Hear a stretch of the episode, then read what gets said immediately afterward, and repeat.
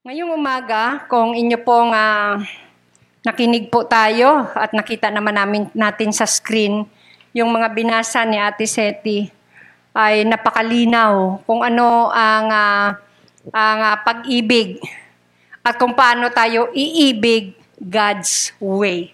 Ano po?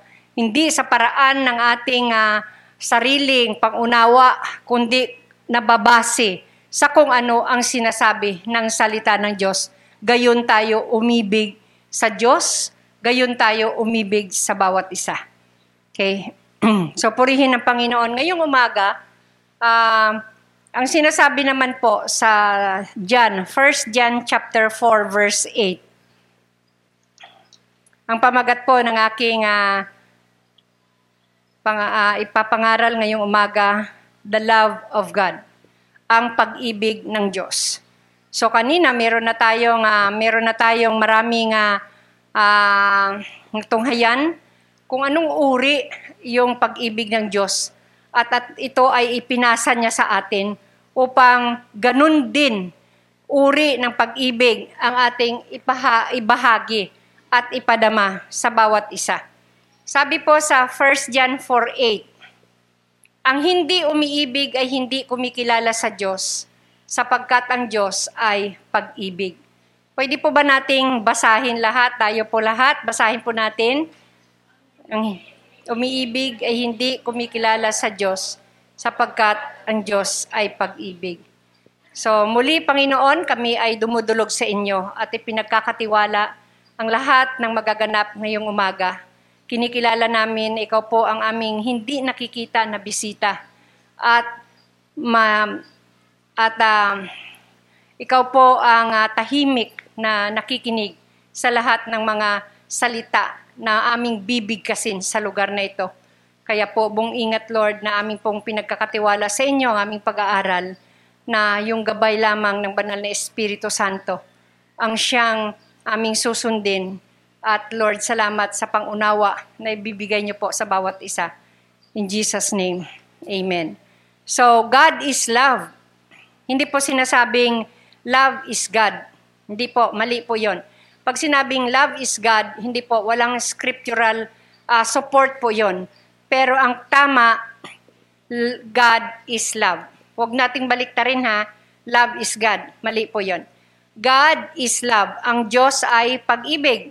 At ang sinasabi doon, whoever does not love, ang sino mang hindi umiibig, does not know God because God is love. Pag sinabi natin God is love, ito po, it describes how love is the very essence of God's being. Pag sinabi nating essence, ito po yung kakanyahan o nagbibigay linaw ng kanyang pagka-Diyos. Yung pag-ibig. Ano po? Love is his own all, is love is, is his overall plan behind all that he does in saving soul. Maaring, maaring may mga taong uh, nagtatanong, ano kayang nag-udyok sa Diyos para ligtas ang ating mga kaluluwa? Kasi sabi nga, for the wages of sin is death, but the gift of God is eternal life through Jesus Christ. Kapag hindi tayo sinagip o iniligtas ng Diyos sa ating mga kasalanan, tiyak na mapapahamak tayo sa dagat-dagatang apoy ng impyerno. Pero sabi dito, ito yung ito yung sa likod. Sa likod ng uh, sa likod ng uh, pangkalahatang plano ng Diyos ng kanyang pagliligtas sa ating mga kaluluwa. Ang nag-udyok nito ay ang kanyang pag-ibig. Maalala niyo po ang John 3.16? Memorize po natin yon. Sige, saan niyo gustong i-memorize? Sa Tagalog o sa English? Tagalog. Okay, everybody. Gayon na lamang ang pag-ibig ng Diyos sa sanlibutan na kanyang ibinigay ang kanyang bugtong na anak nang sinumang sumampalataya sa kanya ay hindi mapapahamak kung di magkaroon ng buhay na walang hanggan. Okay. So pag-ibig, for God so loved the world. Pag-ibig po ang nag-udyok sa Diyos. Kung bakit tayo ay nagkaroon ng kaligtasan. At hindi lang po yun, kundi tayo ay dinala niya sa buhay na walang hanggan. Ang sabi doon sa text natin, does not, yung sabi doon, whoever does not love God, uh, who does not love, does not know God. Ano ibig sabihin does not know God? Dahil hindi daw natin alam, pag hindi tayo umiibig, hindi natin uh, hindi natin alam ang Diyos, hindi natin kilala ang Diyos dahil ang Diyos ay pag-ibig. Ang ibig sabihin po nun, the person who lacks love shows himself to be unchanged at the core of his being by gospel message. Ang tao pong uh, kulang sa pag-ibig, ano po, ito ay nagpapahayag lamang o nagpapakita na itong taong ito ay hindi talaga nabago yung kanyang kaluuban ng Ibanghelyo ng Diyos, ng salita ng Diyos.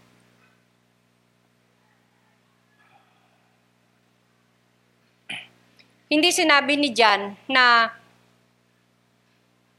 he's not saying that God God is love o God is only love dahil marami pong attributes ang ating Diyos. Maraming katangian ang ating Panginoong Diyos. Hindi lang po siya pag-ibig. He is the God of all mercies. Siya ang Diyos ng uh, kahabagan. The God of all comfort. Siya ang Diyos ng kaaliwan. The God of all grace. He is the God who cares. He is the God who saves. So marami pong katangian ang ating Diyos. At isa doon ay ang pag-ibig. Siya, ang Diyos ay pag-ibig.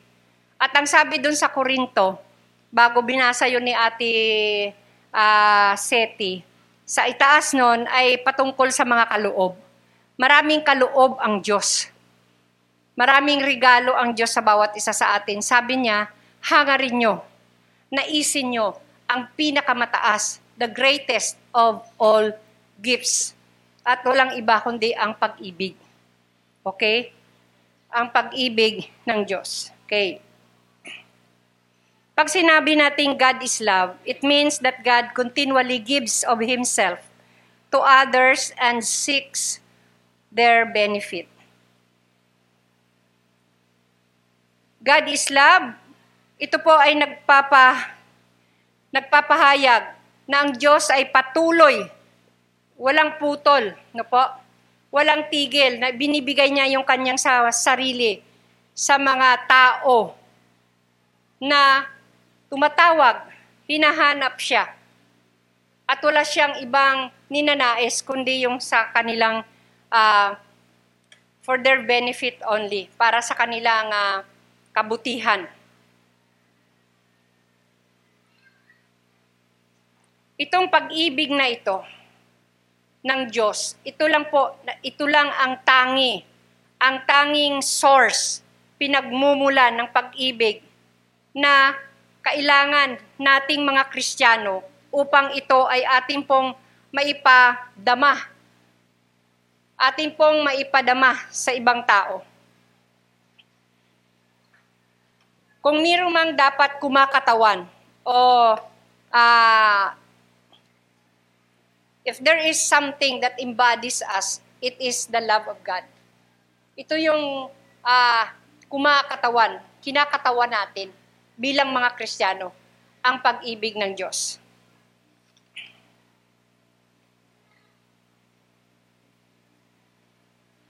Paano tayo lalago sa pag-ibig ng Diyos? Okay? The love, our love for God grows as we understand His love. Ganun lang naman talaga yun eh kahit sa anong bagay. The more the more we practice, the more we we we got we get perfect. Pag hindi nating halimbawa sa pagbibigay,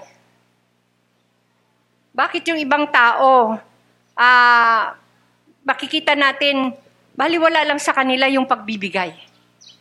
Kasi nagiging lifestyle na. Nakaugalian na bata pa mapagbigay na nakalakihan na. Lalo na nung maunawaan pa niya yung pagbibigay God's way. Yung kalooban ng Panginoon. Kung paano talaga ang tunay na pagbibigay. Lalo siyang nagbigay. So, ganun din po sa atin. Our love for God will grow more as we understand His love. Kuminsan parang mahirap. Pero ano po natin, subukan natin, i-practice natin. Parang dati hindi ko ma- ma-imagine yung sarili ko nung uh, mag-asawa ako kay Pastor Alan.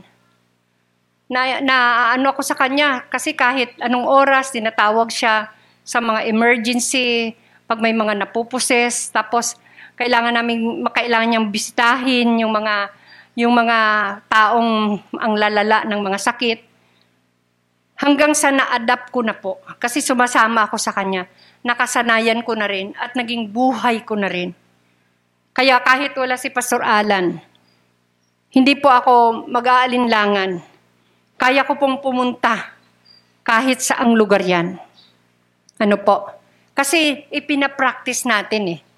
At natututunan natin na uunawaan natin kasi bukas lang tayo sa pagtuturo ng salita ng Diyos. Okay?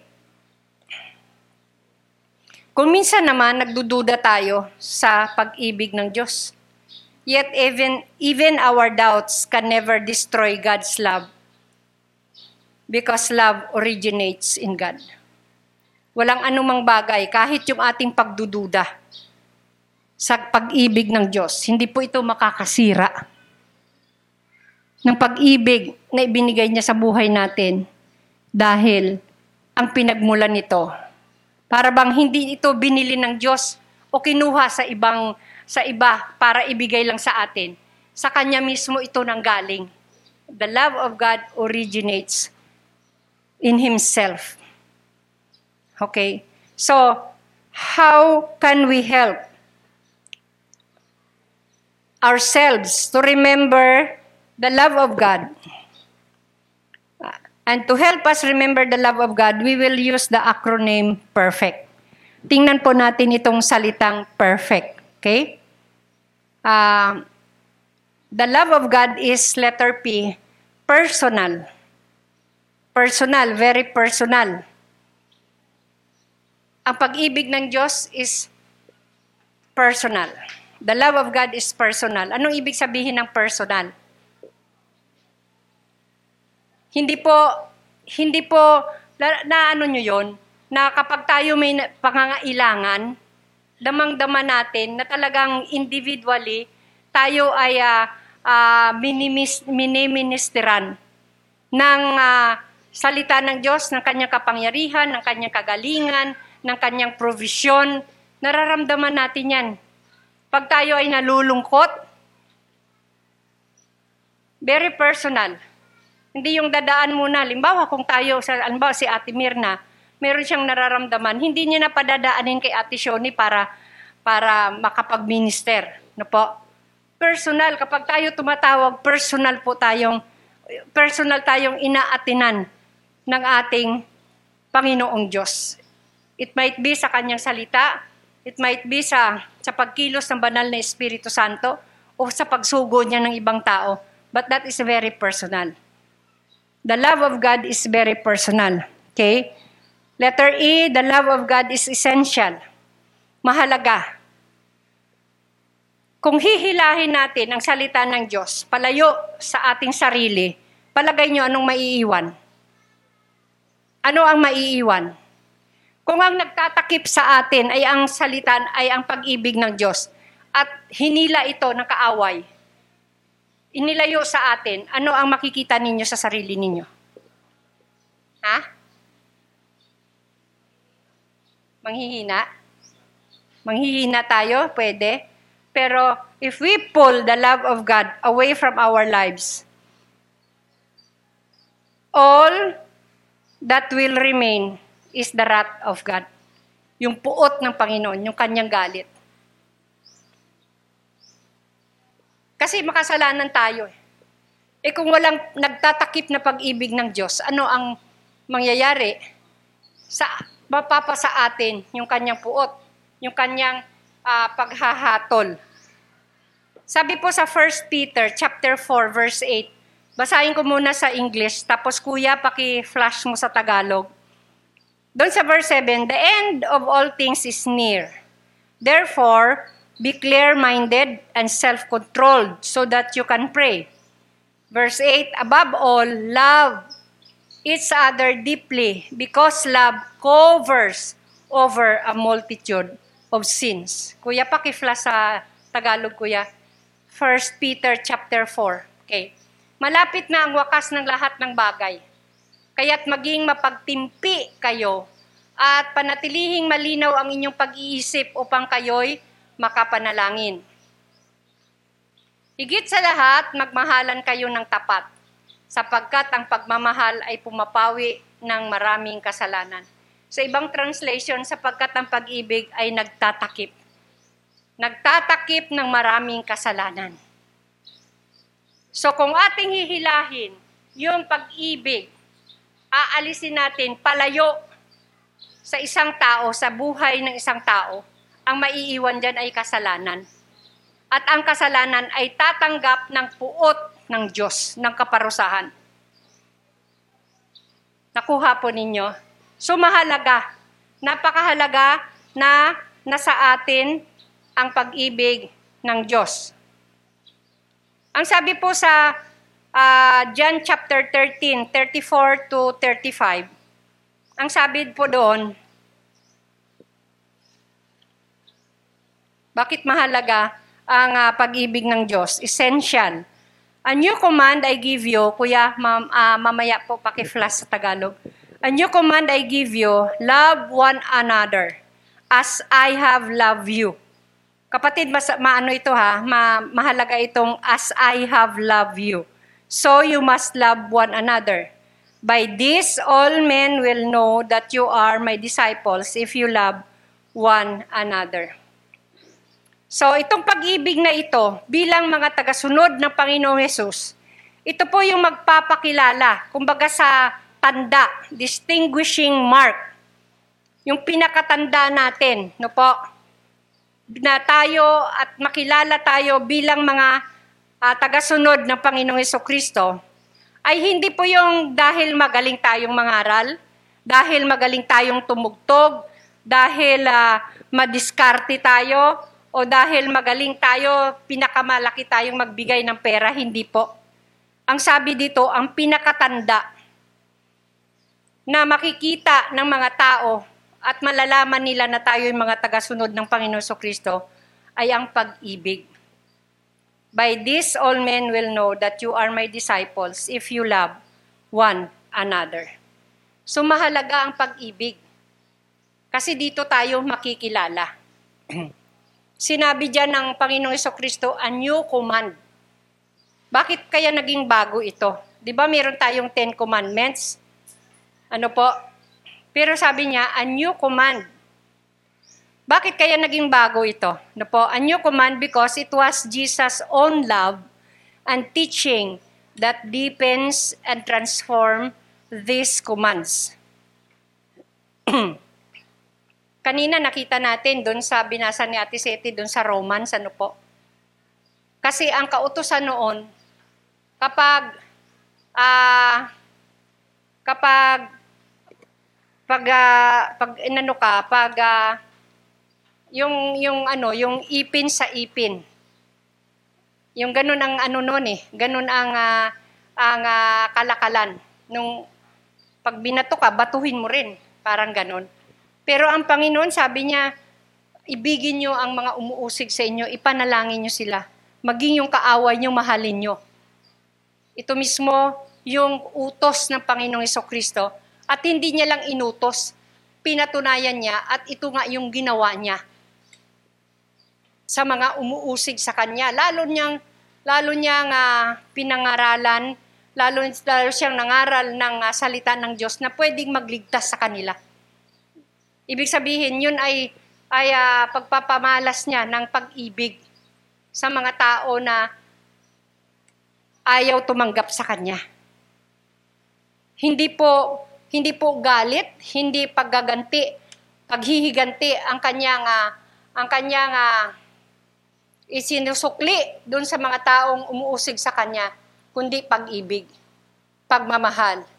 So, kakaiba ang Panginoong Kristo. Yung pagmamahal naman sa kapwa, hindi na po yun bago. Dati na po yun. Pero may dugtong ang Panginoon doon. Loving one another as Jesus loved His disciples. Ito yung, ito yung, ito yung nagko-connect doon sa a love that is even willing to lay down one's life for another. Sana po nasusundan niyo po ako. Doon sa John chapter 15, verse 12 and 13. Kuya, pakiano mo nga sa Tagalog, kuya. Ah, uh, John 15, 12 and 13. Ito ang aking utos. Magmahalan kayo gaya ng pagmamahal ko sa inyo. So sa John chapter 13, sinabi din yun ng Panginoon. John chapter, John na lang kuya, tama na yan. Ang John, kanina yung binasa ko sa John chapter 13 verse 34 to 35, yung new command I give you, love one another as I have loved you. Gaya ng pag-ibig ko sa inyo.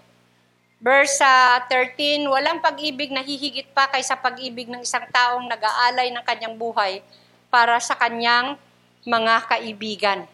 So mahalaga po mga kapatid, paano tayo iibig? Halimbawa sa mga mga mag-asawa, yung asawang lalaki, how will you love your wife? How do you love your wife? Siguro ang pinakamatanda dito si Tatay Lando, ano, Tay? Paano mo ba tayo iniibig si, si nanay?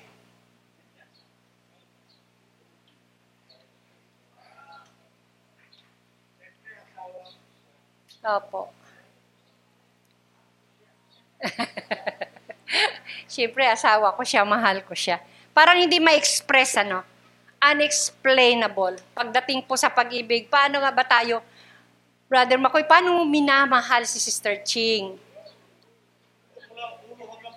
Ah, mula ulo hanggang paa. Ang sarap naman nun. Okay. Paano natin mamahalin? Ikaw, sabi ni, bakit, siguro sinasabi ni Brother Sherwin, bakit sila lang tinatanong mo, tanungin mo rin ako. O Brother Sherwin, paano mo iniibig si Sister Sol? Ay, Brother Marvin, sorry, Brother Marvin. Napagpapalit ko yan silang dalawa eh.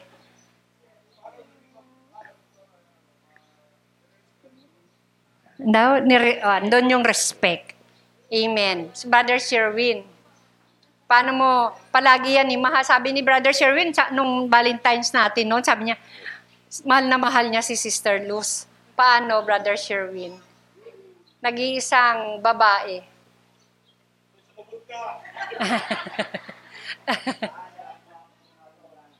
Wala nang iba.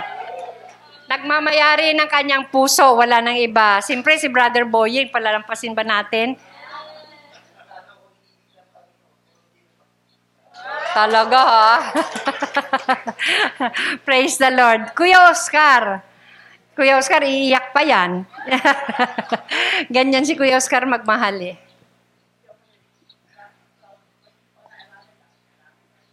Ay. Yun. Ganyan, ta- totoo po yan. Pag sinabi ni, ni Ate Mirna, ka, kape.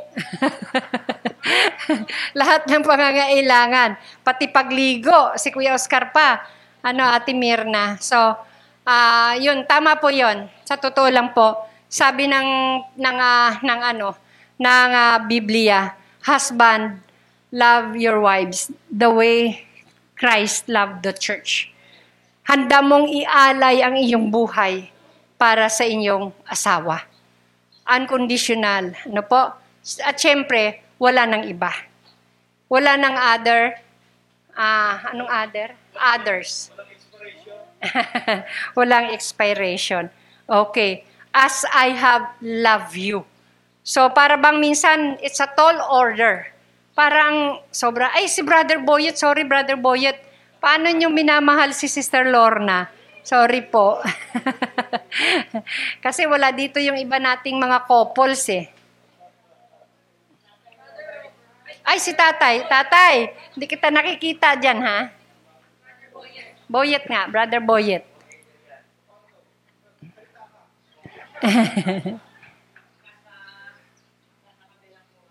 Ayo, hanggang sa kabilang buhay.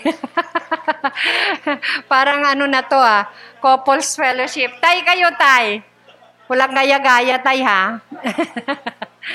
hanggang sa kabilang buhay. Gusto ko yan. Huwag sumakabilang bahay ha.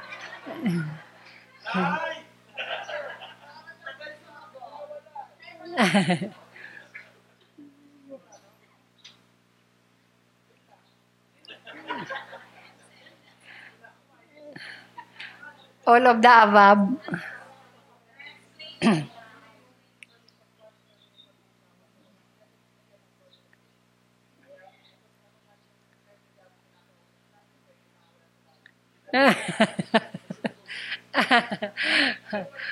Ah, amen.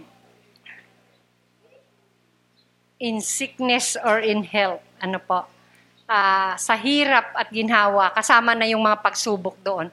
Yan yung sinasabi ni tatay. Ano po, syempre, you are two individuals, different individuals na pinagsama ng Diyos. Meron talaga yung adjustment. Ano po, at ah, salamat sa Diyos. At meron tayong Biblia na meron tayong pwedeng sundan. At ang sinasabi ng Panginoon, kumbaga sa pattern, as I have loved you. Ano ba, marami, marami, marami kayong tanong, nagtatanungan tayo sa isa't isa. Ikaw, paano mo minamahal yung asawa ko kasi ganito, ganun, ganun. Wala tayong dapat isasagot yan eh. Tingnan mo yung Biblia. Paano tayo minahal ni Kristo? Just as I have loved you. Ganun ba talaga yun? Parang hindi naman eh, paano ko ba ibigin yung aming kapitbahay? Ganito, ganon. Paano ko ibigin yung aking kaibigan? Paano ko ibigin yung aking mga anak? Mga kapatid, wala tayong madahilan at maikatwiran kapag ito'y tinuro ng Biblia. So that's it. Yan na yan. Love one another just as I have loved you. Tulad ng pag-ibig ko sa inyo. Ganon tayo mag-ibigan sa isa't isa. Regardless Minsan parang ang bigat, parang hindi natin matanggap. Kasi ini, pag, sa, sa pagmamahal natin, kaiba yung sinusukli.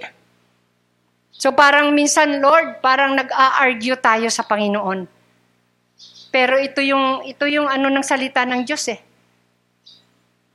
Love one another just as I have loved you. So kasama na po yung pagpapatawad.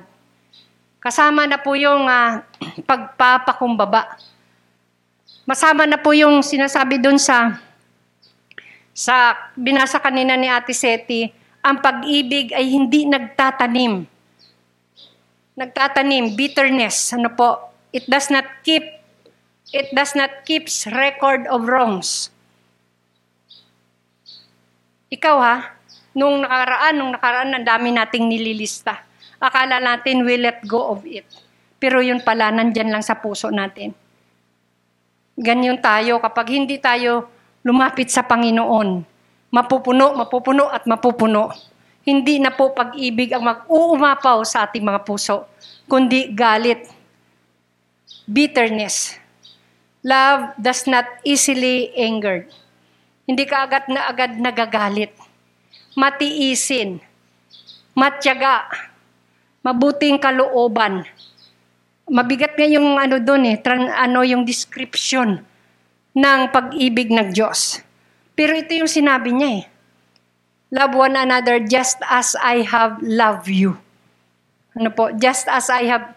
Nung mababasa ko po ito, mabigat. Lord, ganito ba talaga? Wala na bang iba? Wala na bang ibang pages na baka sa ibang sa ibang sulat sa ibang sulat ay Iba pa lang sinasabi patungkol sa pag-ibig. Pero wala na po. Ito ang sinasabi ng Biblia patungkol sa pag-ibig ng Diyos at kung paano tayo umibig sa ating kapwa. This is my commandment that you love one another just as I have loved you. so dito na po tayo sa letter R. Kanina sa the word perfect, ang acronym ng perfect, the love of God is personal, the love of God is essential, no po, mahalaga. The love of God is relational. Paano ang ibig sabihin ng relational? If we want absolute proof of God's love for us, kung gusto natin yung ganap na patunay, absolute proof, ganap na patunay na tayo talaga ay mahal ng Diyos, look at the cross. God relates to us not because there is any good in us, but because of our relationship with Christ. In Christ, we are adopted, co-heirs, and children of God. Romans chapter 8 verse 15. Kuya, basahin natin ito kasi mahalaga ito. Ano po? Makita po natin. Relational. Nagiging ah nagiging posible na mahalin tayong mga makasalanan ng ating Panginoong Diyos. Hindi dahil mabuti, may mayroong mabuti siyang nakita sa atin, kundi dahil sa ating relasyon sa Panginoong Kristo. Ang sabi diyan, sapagkat hindi ibinigay sa inyo ng Diyos ang Espiritu upang kayo'y gawing mga aliping namumuhay sa takot. Sa halip, ibinigay sa inyo ang Espiritu upang kayo'y gawing mga anak ng Diyos. So we are children of God. Ano po? Kaya nakataw, nakatatawag tayo sa Kanya ng Ama, Ama ko. Sa ibang translation, sa, sa ano yan, so we call Him Abba, Father. The word Abba is uh, an Aramic word. No po, Aramic word for father. Abba, Father. Ama, ama ko. Kuya, patuloy po sa 16.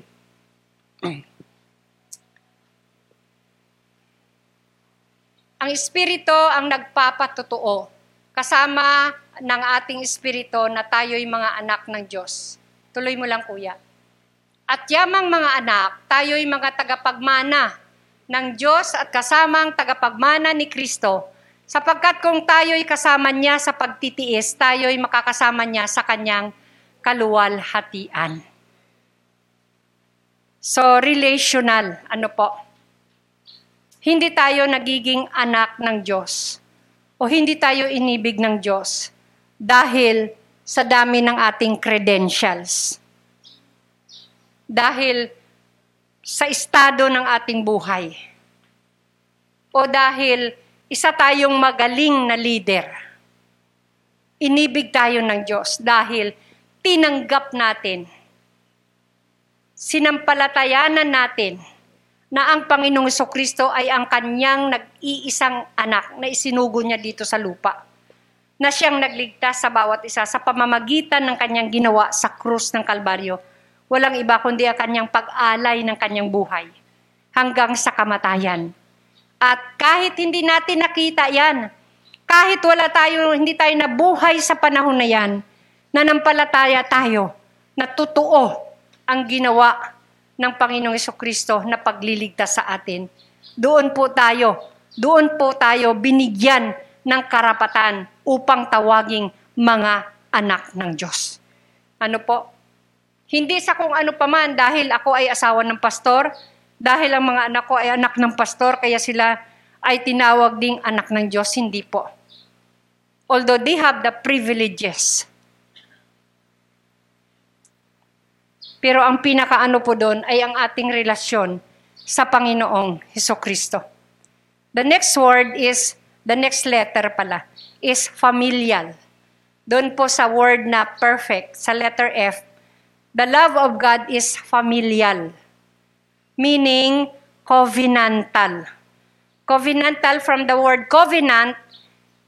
Covenant is an agreement of love and protection that a king gave to his subjects with a, with a single condition.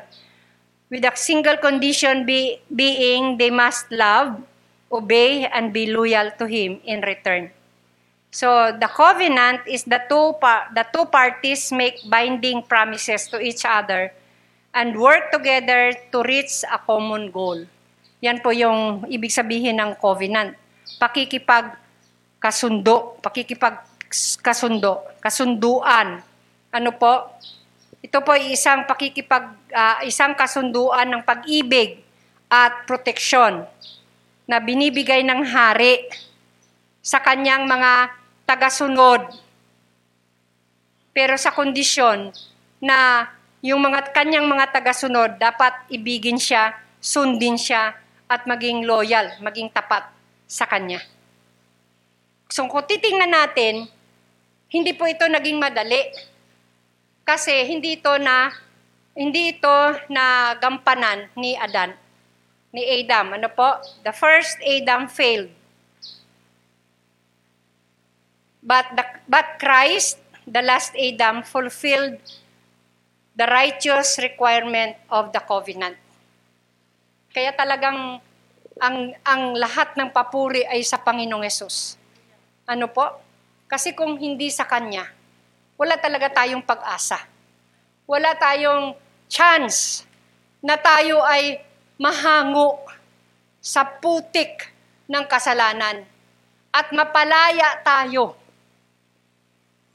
sa na yung yung ating pagkabagsak na yan, yung ating pagka pagkalugmok na yan, pagkalunod sa kasalanan, tuloy-tuloy na dapat ang ating bagsak doon sa kapahamakan. Tiyak na kapahamakan, eternal damnation in the hell of in the fires of hell. But thanks be to God. Si Adan po, eh, siya yung unang tao na binigyan ng buhay. The last Adam, who is Christ, hindi po siya binibigyan ng buhay, binigyan ng buhay, kundi siya ang nagbibigay ng buhay. Siya yung nagsasabing, I am the way, I am the truth, I am the life. So siya po yung ating pag-asa. Familial. Ano po? The love of God is familial. God not only loves His sheep, He loves their lambs. Na ibig sabihin, God is a family God. Kung tayo mga tupa ng Diyos, hindi niya lang tayo mahal, mahal din ng Diyos ang ating mga anak. Ibig sabihin, although ang ating kaligtasan ay individual, mahal ng Diyos ang ating mga anak. Pero pagdating ng kanilang takdang tamang edad, sila mismo ang magdi-decide sa sarili nila whom they will serve. Di ba sabi ni Joshua, mamili kayo kung sino ang inyong paglilingkuran. But as for me, sa ganang akin, bilang isang ama, tumatayo siya sa kanyang sarili. At para bang ako ay isang ama, ito ang desisyon ko para sa aking mga anak at sa aking sambahayan. Sa ganang akin at ng aking sambahayan, kami ay maglilingkod sa Diyos. Of course, hindi natin sakop ang isip at ang kalooban kung ano ang pasya ng ating mga anak. Pero bilang ama, bilang ama, sa ganang akin at ng aking sambahayan, gusto kong madala ang aking buong sambahayan sa Panginoong Diyos.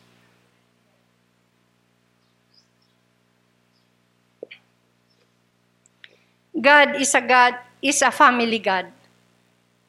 Palagi nating naririnig, ang unang institusyon na itinatag ng Diyos ay hindi po simbahan, hindi gobyerno, kundi pamilya. Ano po? Family. Family of Adam, family of Noah. Nung, uh, nung uh, bago niya tupukin ang Sodom at Gomorrah, nandoon yung pinsan ni Abraham na si Lot. At hindi lang si Lot. Wala namang sinasabing patungkol sa mga istorya ng kanyang mga anak at ng kanyang asawa. Pero ang sabi doon, Lot at at kanyang pamilya lumabas ng bahay at tumakbo ng mabilis. Run to the hill. Tumakbo sila at wag na wag nang lumingon pa. Dahil tutupukin ng Diyos ang lugar ng Sodom at Gomorrah. God wanted to save Lot's family. Kaya lang nga, hindi nga niya sakop eh. Maging yung isip ng kanyang asawa. Ang sabi, ang instruction, do not look back.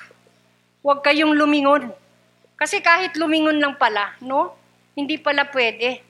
mga kapatid, mag-ingat tayo. Sodom and Gomorrah uh, symbolizes the sin, ang kasalanan, ang mundo. At kung dyan na tayo galing, huwag tayong lumingon. Kasi sa paglingon natin, baka hindi na tayo makapagpatuloy tulad ng asawa ni Lot. Nagiging haliging asin siya dahil hindi siya sumunod sa instruction. Nung nagre-rebelde ang mga Israelites, reklamo araw-araw kay Moses. hindi lang nauwi sa pagre-reklamo ang kanilang naging kasalanan. Kung babasahin po natin, patapos nilang tiktikan ang loob ng lupang pangako, nabuo, nabuo sa kanilang pagrireklamo, ay hindi lang yung pagkainis kay Moses at yung pagsisisi kung bakit sila sumama doon na lumabas ng Ehipto, nabuo sa kanila, bumalik tayo sa Egypt. O tingnan nyo yan. Pagpalagi nating minumuni-muni yung mga bagay sa likuran natin, yung pinanggalingan, yung old nature natin, baka mauwi tayo sa ganun. Bumalik na lang tayo doon. Mga kapatid, these are the lies of the enemies. These are the deceptions of the enemy. Ano po? So, wag tayong lumingon kasi pala yung paglingon o kaya pag yung, di ba, lahat naman tayo may pinanggalingan eh. Ay, wag na natin yung isipin. That is why the Word of God is telling us to renew our mind. Be it, be, do not be, do not conform to this world, but be ye transformed by the renewing of your mind. And what will renew our mind? It's the Word of God. No more, no less. Pag naligo po tayo, magsabon tayo ng mabuti, hindi yan nagbabago ang isip natin. Nagbabago lang ang isip ng tao kapag tinanggap niya ang salita ng Diyos. So God loves our family. Na ito po yung issue na ito ay yung napakaselan. Ano po, isipin po natin. Ito yung mga mga masiselang bagay sa ating kapanahunan. Yung pamilya. Kasi nga, may kanya-kanyang kaluuban ang tao. Pero I, I like Joshua. Yung kanyang katapangan ano po, si Job. Isa siyang marangal. Isa siyang makadyos. Isa siyang mabuting tao kahit na napakayaman niya. Pero alam natin, meron siyang sampung anak. At yung sampung anak na yun, mahilig sa happenings. At ang sinasabi doon, nag-schedule yan sila araw-araw ng kanya-kanyang celebration. At ang ginagawa ni Job, sa Job chapter 1, ang sinasabi doon, umaga pa lang. Umagang umaga, nananalangin na si Job. At kanyang pinapanalangin ng kanyang mga anak na nagdiriwang, naghappenings nung nakaraang gabi. Ang sabi niya, Lord, itinataas ko sa inyo ang aking mga anak. Kasi hindi niya alam kung ano yung mga nangyari at ang ginagawa ng kanyang mga anak. Ganyan tayong mga magulang, di po ba? Hindi natin lahat ng pagkakataon at oras nakikita natin kung ano ang ginagawa ng ating mga anak. But just the same, we keep on praying for them that God will save them, that God will protect them, na walang anumang masamang mangyari sa kanila. Kasi nasa atin na yung pag-ibig ng Diyos eh. So dahil nandiyan na yan, dumadalo yan. At ang unang dinadaluyan yan ay ang ating pamilya. ang ating mga anak, ang ating sambahayan. Amen. Next, the love of God is eternal. Eternal.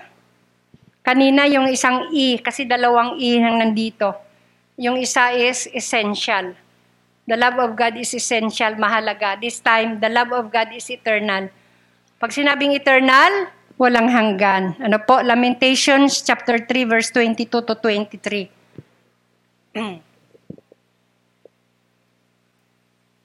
Palagi po natin itong kinakanta. Mamaya awitin natin ito pagkatapos ng aking uh, lecture. Ano po? Ang sabi doon, Lamentations chapter 3, verses 22 to 23. Ang Lamentations ay pagkatapos ng Jeremiah. Ano po? Ang sabi diyan, The steadfast love of the Lord never ceases. Kuya, sa Tagalog ka na lang. His mercies never come to an end. They are new every morning. Great is your fa- faithfulness.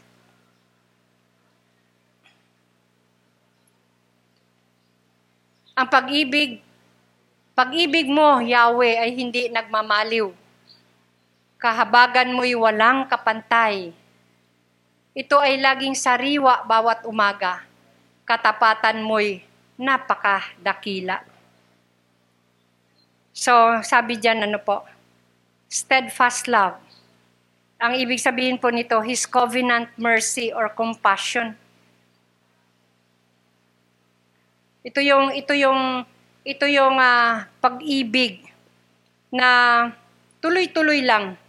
Walang uh, uh, hindi siya naaapektuhan ng ating mga ng ating mga pagkakamali ng ating mga pagdududa, ng kakulangan ng pagtitiwala, pananampalataya, hindi po hindi po natitigil ang pag-ibig ng Diyos. Hindi po nababarahan. Ano po? Ito'y bago, sabi dito, never, never ceases. Hindi tumitigil. His mercies never come to an end.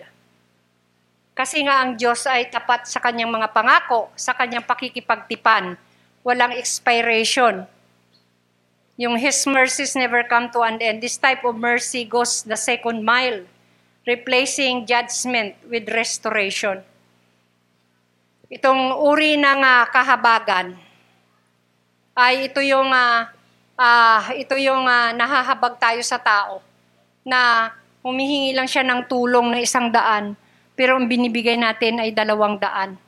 We go an extra mile. Ano po? Pwede ba pa, pwede bang pahingi ako ng kanin, pero dinalagyan natin ng ulam? We go an extra mile. Nagkasala ka na ng isa, sige pa, magkasala ka pa uli. We go an extra mile, kaya pa rin kitang, patata- kaya pa rin kitang patawarin. Pag sinabing, never, I knew, never come to an end, Ibig sabihin, God is willing to begin anew with those who repent. Basta ipakita natin yung kababaang loob, pagsisisi. Ano po? Never come to an end. God is willing to begin anew. Magsimula ulit. New every morning. Each day presents another opportunity to experience God's love to experience His grace, His mercy, His faithfulness, God's covenantal fidelity, and personal integrity remain intact no matter what happens. Yung kanyang, uh, sabi doon, uh, covenantal fidelity, yung kanyang katapatan, personal integrity, yung kanyang pagiging uh, marangal, pagkamatapat, his being honest, it remains intact. Ibig sabihin, hindi yan na, na, naapektuhan no matter what happens. Itong, itong pandemya na ating dinadanas, na ang sabi ng iba, plandemya. Hindi daw pandemya, kundi plandemya. Ipinlano, no po? So, kahit na ang daming churches ang nagsara, Walang, hanggang ngayon may mga churches na wala po silang face-to-face.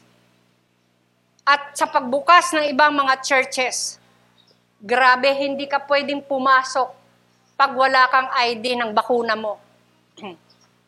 no bakuna, no worship. Yan na po yung nagiging legal na patakaran ng ibang mga churches. Thanks be to God. Kasi sa Diyos po tayo lumalapit. Ang katapatan natin ay sa Kanya.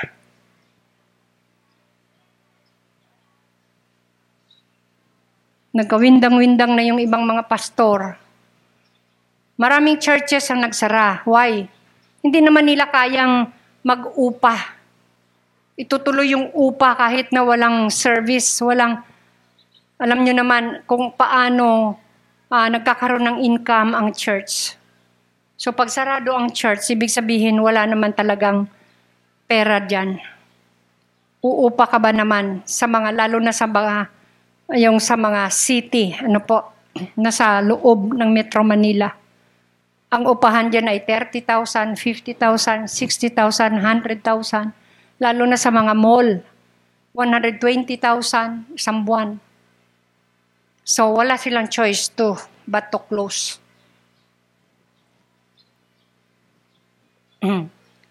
Pero thanks be to God, ang pag-ibig ng Diyos ay hindi nagmamaliw His love never ceases. His mercies never come to an end. For they are new every morning. Great is His faithfulness. Letter C. The love of God changes. Ano ang pinapalitan? Ano ang nagbabago sa buhay natin? Hindi po palit, kundi nagbabago. The love of God changes us from being slaves to sin to slaves to righteousness. Romans chapter 6 verse 6. Tagalog mo na lang kuya. And we know that our old being has been put to death o kaya uh, have been has been crucified with Christ on his cross in order that the power of sinful self might be destroyed so that we should no longer be slaves of sin. Galing ano? Galing talaga ni Lord. Alam natin na ang dati nating pagkatao ay naipako na sa krus kasama niya upang mamatay ang ating makasalanang pagkatao at nang hindi na tayo maalipin pa ng kasalanan. Verse 18, Kuya. And having been set free from sin, have become slaves of righteousness. Verse 18, Pinalaya na kayo sa kasalanan at kayo ngayon ay uh, mga alipin na ng katwiran. Righteousness of God kanyang katwiran, ang kanyang kabanalan, ang kanyang kalinisan. Mga kapatid, yan ang nagagawa ng pag-ibig ng Diyos. Sana maunawaan natin na bakit mapilit mong magbago ako? Bakit mapilit na na inaano na yung pagbabago sa buhay natin ng salita ng Diyos? Kasi nga, ito yung kalagayan natin noon. Mga alipin tayo. Kailanman ang tao hindi pwedeng maging mas mataas kaysa Diyos. Alipin tayo ng kasalanan. Ngunit dahil sa dakilang pag-ibig ng Diyos, nung naipako ang Panginoong Kristo, by faith, tayong sumampalataya sa Kanya, naipako na rin yung ating makasalanang pagkatao upang mapalaya tayo dun sa pagkaalipin sa kasalanan. At ang sinasabi diyan, pinalaya na kayo sa kasalanan at kayo ngayon ay mga alipin na ng katwiran. We are now slaves to righteousness, God's righteousness. And in the process of change, mga kapatid, sa proseso ng pagbabago, we put off the old nature and then put on the new nature. Kasi kung wala nitong put off and put on, ay baliwala din po yan. Kuya, pakitingnan lang natin uh, quickly sa Ephesians 22. Ephesians, naku, nano ko lang yung verse pala. Uh, Ephesians 4, ito siguro kuya. Ephesians 4 verses 22 to 24. Isa na lang po. At uh, Ephesians 4. Yan ang sinasabi, mga kapatid. Iwanan na ninyo ang dating pamumuhay. Ayan, talagang may dati tayo, may istorya talaga tayo. Hubarin na ninyo ang inyong dating pagkatao na napapahamak dahil sa masasamang pagnanasa. 23, magbago na kayo ng diwa at pag-iisip. At dapat ninyong isuot, ito yung i, uh, sabi doon, hubarin, put off. Ito na yung put on. Dapat ninyong isuot, put on. Isuot ay ang bagong pagkatao na nilikhang kalarawan ng Diyos at nahahayag sa matuwid at banal na pamumuhay ayon sa katotohanan. Yan, yan yung gusto ng, ng Panginoon sa buhay natin, ang pagbabago.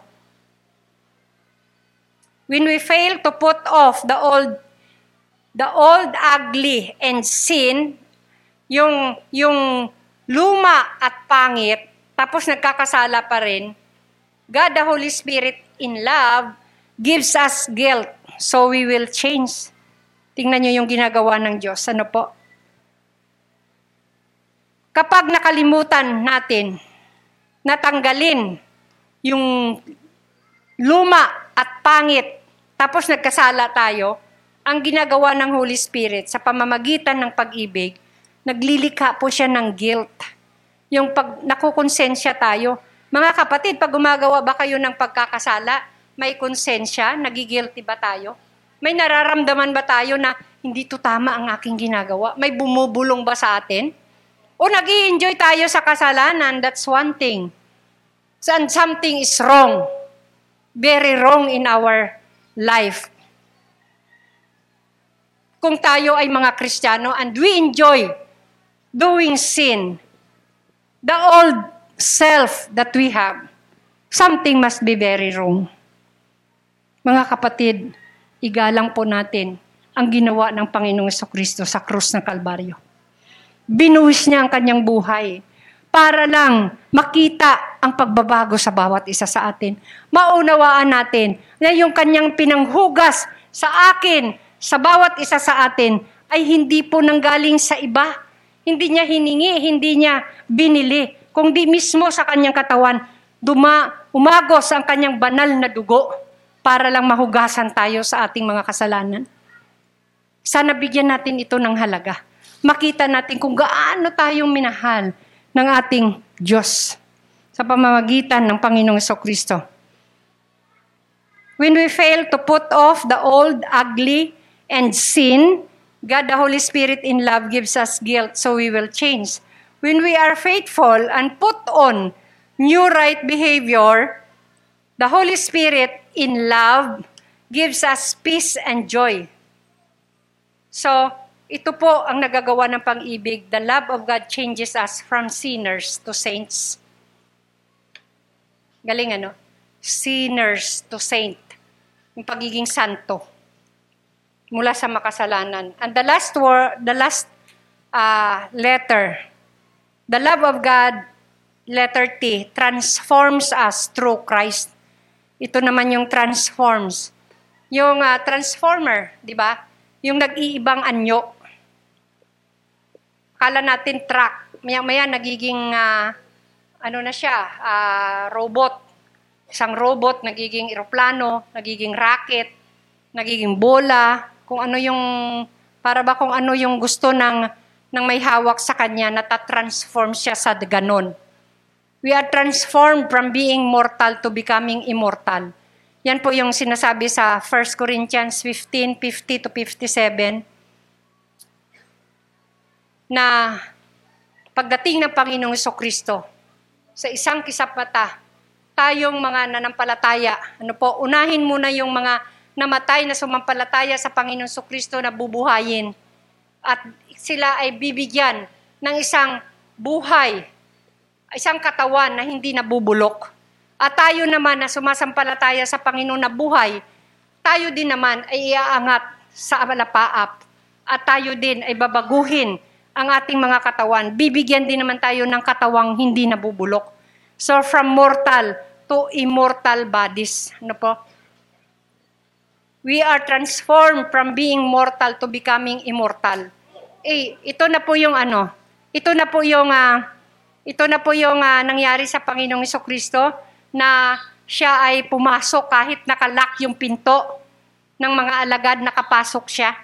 No po? Kasi espiritu siya eh, pero may katawan siya. Magaling nun, ano? So mga kapatid, dito natin makita that the love of God is indeed, indeed perfect. Ganap. Wala tayong kapintasan na makita kakulangan o anumang dungis sa pag-ibig ng Diyos. Walang kulang. Without God's love, we will perish. Ito lang po yung katotohanan. Kung wala ang pag-ibig ng Diyos, tayo ay mapapahamak. So salamat sa pag-ibig ng Panginoon. Glory to God. Palakpakan po natin ang ating Panginoon. Praise the Lord. I just pray and uh, hope na medyo mahaba yung turo ko, pero naway napulutan natin ng aral. Ano po? Patungkol sa pag-ibig ng Diyos. Tayo po ay manalangin, dakilang Ama. Maraming maraming salamat po sa umagang ito. Thank you, Father, for the wisdom and revelations of your love for us and how we will love other people and how we share this love to others. Lord, being your disciples, hayaan mo, Lord, na ang mga tao na makakasalamuhan namin, makakakita sa amin, maring makapunta sa aming mga sambahayan, makita nila ang pagkakaiba. They will see the difference in our family, in our in your church. And that difference is you, your presence, because it is manifested in our love for one another. Maraming salamat po, O God. Thank you, thank you, Lord. We really thank you. Your love is amazing. Wala po kaming masabi kundi purihin ka, dakilain ka sa dakilang pag-ibig na ipinadama mo po sa bawat isa. Nagbigay sa amin ng kalayaan, nagbigay sa amin ng buhay na walang hanggan. Glory to God. In Jesus' name, Amen. Hallelujah.